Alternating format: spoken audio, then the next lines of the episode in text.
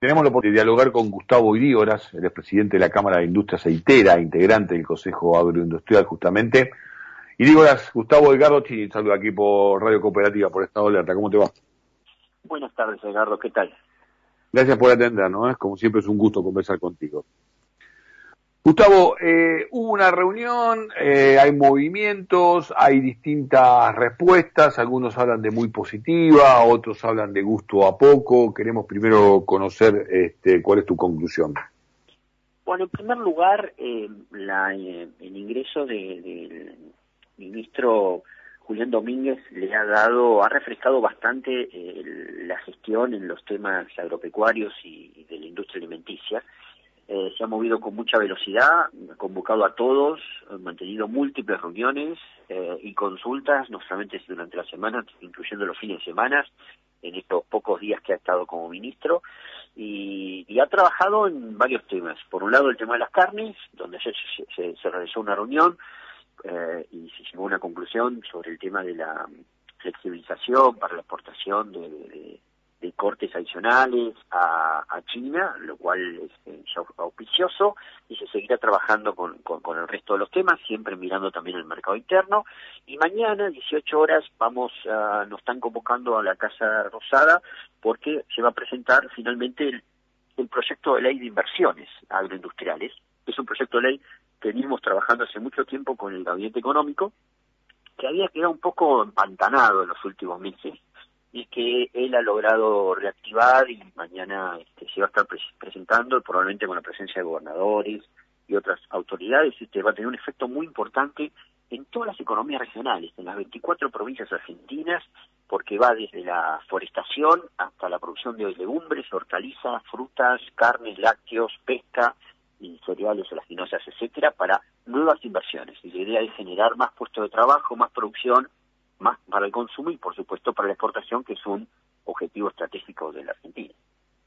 Justamente eh, te iba a plantear sobre estas cuestiones pendientes, nosotros dialogamos el año pasado en varias oportunidades y, la, y este año también, digo, la idea de eh, el Consejo Agroindustrial, eh, la motivación por la cual nació y, empezó a, a gestionar fuerte, pero con muchas inquietudes que luego, por decir, decías, quedaron empantanadas, han quedado pendientes. ¿Cuáles de ellas te parece que, realmente ahora ya ha llegado el momento para, para hacer resurgir eh, de manera concreta?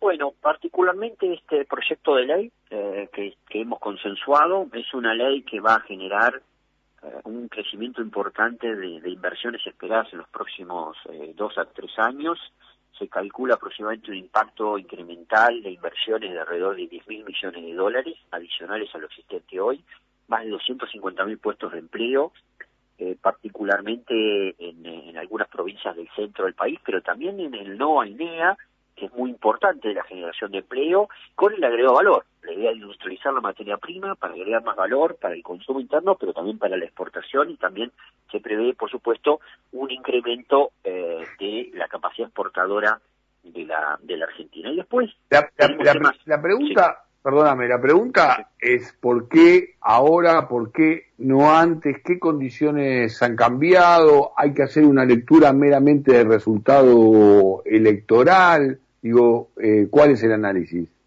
Bueno, eh, me parece que hay varios elementos a tener en cuenta. No sería ingenuo descartar el elemento electoral. Pero también hay que tener en cuenta que vamos a, a estar un 2020 y un 2023 donde el país necesita incrementar capacidad exportadora, porque este, necesitamos más divisas para, para sustentar una reactivación económica. Varios sectores ya, están evidenciando esa reactivación.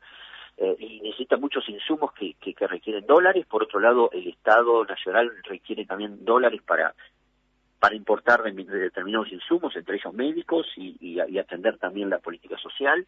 Eh, y eso es clave. Y, el sector que puede hacer un, una, un cambio rápido es justamente la agroindustria, por su capacidad de, reacción rápida, de tener este, trabajadores y trabajadoras que, rápidamente actúan conjunto con productores en, en, generar mayores este, capacidades de producción. Ahora, eh, me parece que se fusionaron varios elementos para generar esta oportunidad. Y del lado nuestro no tenemos que desperdiciarla. Entonces, por eso estamos colaborando en todo lo que podemos con el gobierno en todos estos temas. Y después viene otra agenda, una agenda logística, ambiental, educativa, etcétera, que vamos a seguir trabajando eh, a posteriori de, la revisión de esta ley al Congreso. Yo sé que en general el, Consejo tiene como una eh, conducción horizontal, ¿no? Este, todos son interlocutores y hay mucha tarea de discusión conjunta. Eh, y en todo caso también se define con quién dialogan del sector del gobierno puntualmente.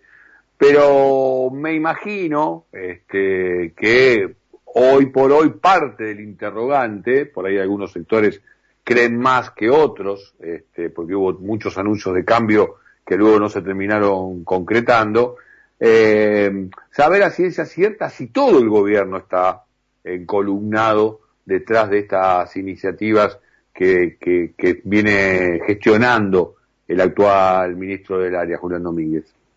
Bueno, esa es muy buena pregunta porque eh, en su momento había surgido algunas dudas de, de parte del de una parte del gabinete económico sobre esta ley la oportunidad de promover la ley, que para ahí era mejor promover otros sectores, etcétera. Me parece que Julián Domínguez lo que ha hecho es destrabar internamente y hemos participado en otras reuniones en estos días donde todo el gabinete, eh, tanto el ministro de Producción como el ministro de Economía y las otras áreas ya han manifestado a favor del proyecto de ley y entendemos que también, por supuesto, el presidente, que lo había anunciado varias veces, y la señora vicepresidenta también. Así que me parece que ahora hay un escenario político de consenso sobre el tema y eso hay que, aprovecharlo todo lo que podamos.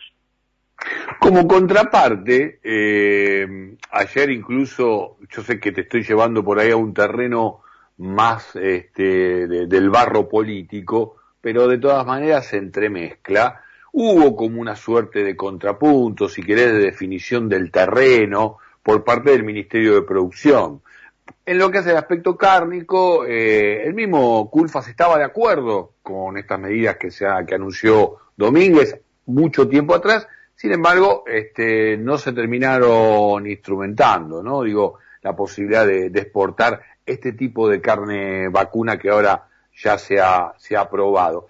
Pero eh, Español, que es este, quien, se encarga del tema del control de precios, de alguna manera también fijó la cancha y el terreno en lo que hace a que tengamos estos acuerdos siempre y cuando, bueno, esto no implique un aumento de precios internos a partir también de cuidar los bolsillos y que no se dispare el tema inflacionario.